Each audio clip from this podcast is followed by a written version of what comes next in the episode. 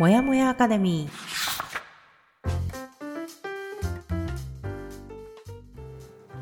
一人じゃ頑張れない人たちのための朝活のお供もやかレディオ。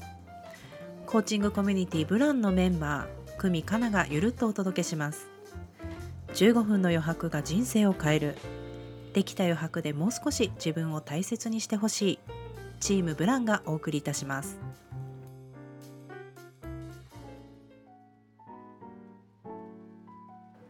おはようございます。前に進みたいママコミュニティ運営のもやもやかなです。本日も一人じゃ頑張れない人たちのために朝からゆるっとお届けもやもやアカデミーラジオの始まりです。テーマの本を読みながら20年来の友達久美かなが話をしたり悩みを解決していくというラジオです。通常配信は月曜日木曜日の週2回となります。現在はケリー・マクゴナガル先生のスタンフォードの自分を変える教室こちらを読み進めておりますが、え前回ですね先週の放送でお伝えさせていただいた通り今週は久美ちゃん不在の中、えー、初めてですね私もやもやかなが一人で配信に挑戦しておりますのでお付き合いいただけると幸いです。そして、えー、誠に勝手ながら今週は月曜日のみの配信とさせていただきます。よろしくお願いします。でえー、本日は3月20日月曜日の放送となります。えー、本日のですね、えー、放送内容に関しましては、えー、今回もやもやかなですね改めて自分の人生について考えてみたというものになります。え今回私一人での配信となりますのでいつものチェックインのコーナーなどはなしでお話ししていきたいと思います。でまたですね一人語りというのは不慣れなものとなりますのでお聞き苦しいところなどあると思いますがご了承いただけますと幸いです。よろしくお願いします。はいではですね、えー、この後 CM の後に、えー、本編に入っていきたいと思います。次の一歩が見つかる Find My Peace 9月生募集中。3ヶ月間でずっと探していたあなたのピースを見つけに行きましょう。詳細は随時インスタグラムで配信しておりますのでぜひ概要欄からブランチップスのインスタグラムのフォローをお願いいたします。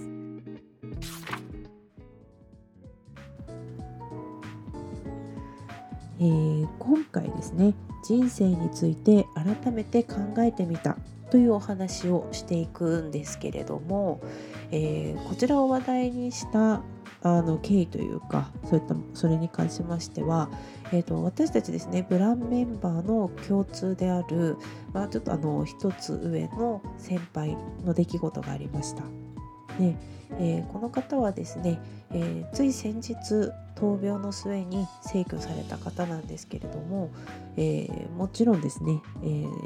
私たちもあの病状があまりよろしくないっていうこともあの他の先輩などから聞いて分かってはいたんですけれども、まあ、亡くなるまではね奇跡を信じていたし必ずまた会って会える日が来るっていうことを信じていたんですけれども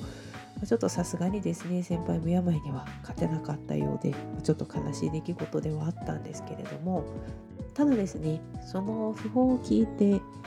私が改めて考えたこと何ができるんだろうかっていうのを考えた時に、まあ、先輩だったら、えー、先輩自身の死をもって後輩が何を感じてくれたら喜んでくれるんだろうかなどということを考えていました。でもちろんねあのあまり日も経っていないのでそのうちにねこうやってあのこういったラジオで放送するということは不謹慎かもしれないなとも思いましたしただ、えー、生前ですねあの先輩も私たち私と久美がですねこうやってラジオの放送をしていることもご存知でいらっしゃいましたし、えー時折メッセージのやり取りなどさせていただいてたんですけれども、まそういったあのラジオを発信していくとかっていう行動力だとか続けてやっているっていうことをね時折褒めてくださったりしていたので、まあ、あえて今回ですね話題にしていこうと思いました。で、えー、その先輩の訃報を受けて改めて健康で何気ない日常を過ごせているということに感謝をするとともに私自身が寿命を全うするまでどんな人生にしたいのかどんな人間でありたいのかそんなことを今日はですねお話ししていきたいと思います。でまあそれを考えていた時にですねふと私が人生で大切にしていることって何だろうっていうのをちょっと考えたんですよ。で、まあ、このきっかけでね考えさせてもらえて本当に良かったなって思ったのがそういえば私30歳ぐらいの時に自分の人生で大切にしていくことっていうので3つその時に考えてたものがあったんですよ。それを今回思い出しました。すっかり忘れていたんです私そのことを。ただ改めて考えてみてその時、えーまあ、大体ですね確かこれはね30歳過ぎたあたりで考えたことだったんですよ。でその3つのことを今できてるのかななんていうのを考えてました。で今日その私が人生において大切にしていることの3つですね。ちょっとご紹介したいと思います。まず1つは、えー、自分に正直でいること。2つ目が今までの私のターニングポイントの中で助けてくれた人を大切にすること。何があっても味方でいること。で最後3つ目が興味があることはやってみること。この3つっていうのを大切にしようっていうふうに思ってたんですね。で、えー、1つ目の自分に正直でいることってこれは何でそれを思ったかというとえーとまあ、30歳過ぎていろいろなことを経験した中でいろんな人と出会って触れ合う中で、まあえー、相手がですねどんな人であってもその時の自分に正直でいることっていつでも自分にとって正義だと感じたんですね。まあ、例えばあの誰かに合わせて行動していたりするといつもどこかでなんか違うなってモヤモヤしてたりこれは違うなって思いつつも、まあ、その時の空気とかノリとかで同調してたりすると知らずとこうそういう思考が自分自身の身についてきて知らないうちに自分ではなくなってしまっていくっていうようなそういう感覚に襲われたりしたことがあって後でねその時の自分をすごくこう恥ずかしくなる瞬間っていうのがあって今思ってもあの時なんか自分ってすごい調子乗ってたなとか恥ずかしい過去として自分に刻まれてるんですよ。でそういう瞬間をねこれからはなくしていこうって思ったのがきっかけで、まあ、なるべく自分に正直でいようっていうのをその時思ったわけです。でもう一つのターニングポイントで助けてくれた人を大切にすること何があっても味方でいることっていうのはこれは今現在あの私に近い距離で関わってくれている人たちはもちろんなんですけども、まあ、私の過去にいくつかあったターニングポイントで関わってくれた方々はたとえね連絡を頻繁に取っていなくても、まあ、今便利であの SNS とかでねつながっていると現状をこう報告してるわけじゃないんだけれどもお互い知れることができるわけじゃないですか。でたまにねふと思い出して、えー、SNS を覗きに行ってみたりしてます。そして、まあ、何かねそのその人たちが、まあ、苦しそうだなとか何か悩んでそうだなとかって思う時はちょっとねあの軽く DM してみたりとか話しかけてみたりとかしています。これはねあの完全に相手はどういう気持ちかわからないのであの完全なありがた迷惑かもしれないんですけど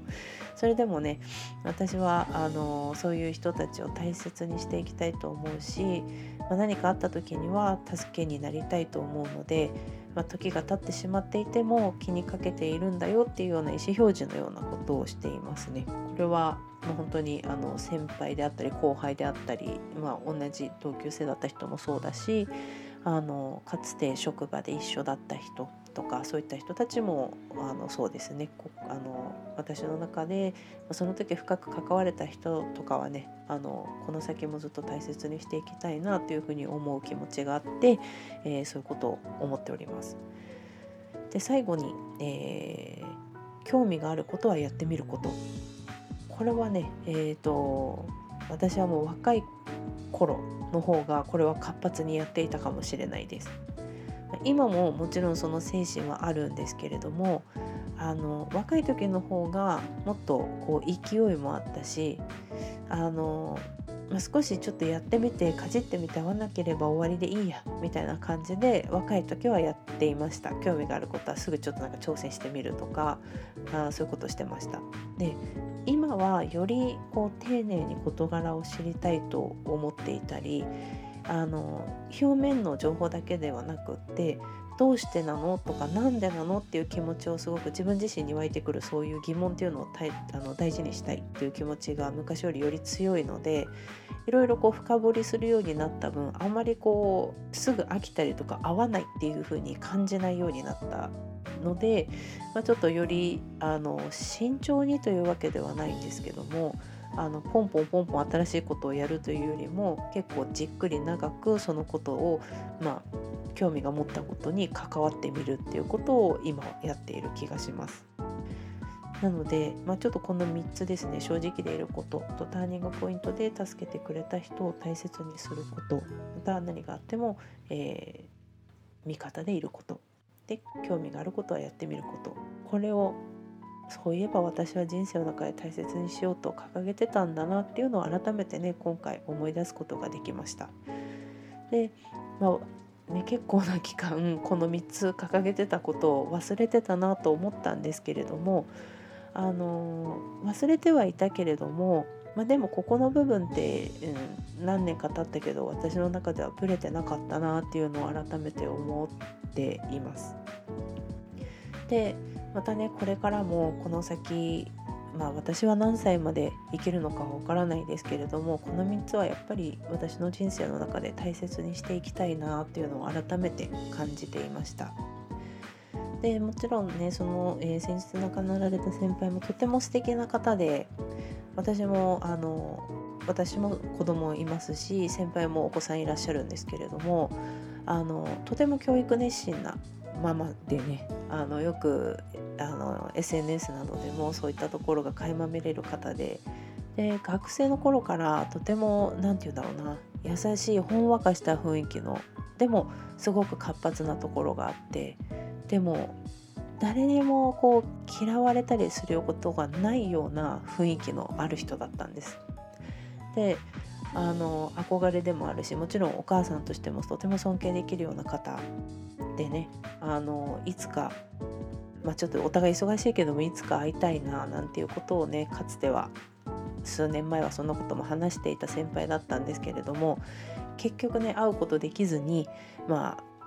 まあ、これからも会うことはできないので叶うことがなかったっていうところはとてもあの後悔してるんですけれどもただこうやって、まあ、これを機にねあの私も人生を見直すことをしてみて自分の大事なものをこれからもちゃんと大切にしていこうっていうことをね思い返すことができました。ありがとうございます。で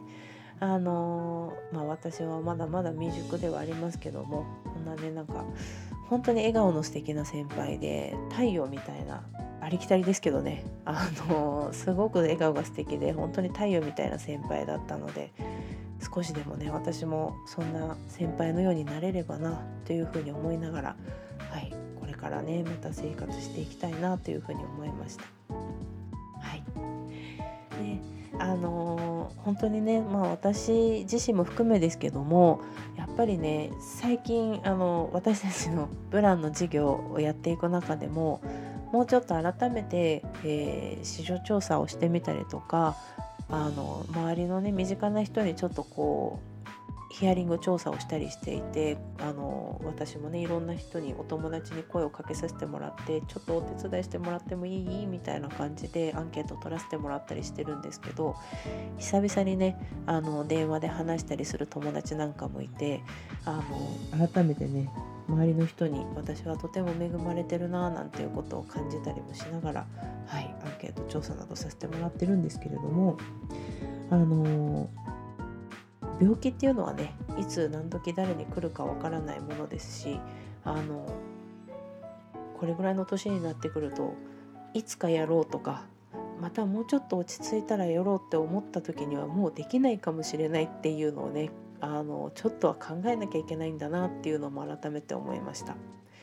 なので、まあ、あのこのラジオをお聴きの方々もね今一度ちょっとあのご自身の人生とかね考えてみてほしいなと思いましたもちろんご自身の健康を大切にすることっていうのもそうですし女性の場合はあの1年に1回はね検診をするとかそういうこともあのぜぜひね行ってもらいたいと思いますけどもご自身でやりたいと思っていることで先延ばしにしていることはないだろうかいつかやりたいなって思っていることをいつかではなくあの今にでもねあの今すぐは難しいかもしれないですけれどもあのいつかではなくって、えー、先送りにせずに何か新しいことにチャレンジしてみるっていうような、えー、気持ちをね持ってもらうといいなと思ったのでこのような話をしてみました。はいではねちょっとあの短い放送にはなりますけれども是非あのご感想などいただけると嬉しいです。はい、では本日はこの辺りで終わりにしたいと思います。はい、次回の放送は4月の3日月曜日となります。その時はね、くみちゃんも戻ってきてると思います。いつも通りの放送に戻りたいと思います。本日はここまでお聴きいただいてありがとうございます。たえー、天国に旅立ってしまった先輩にご冥福をお祈りいたします。それではいつでも自分を大切に。またね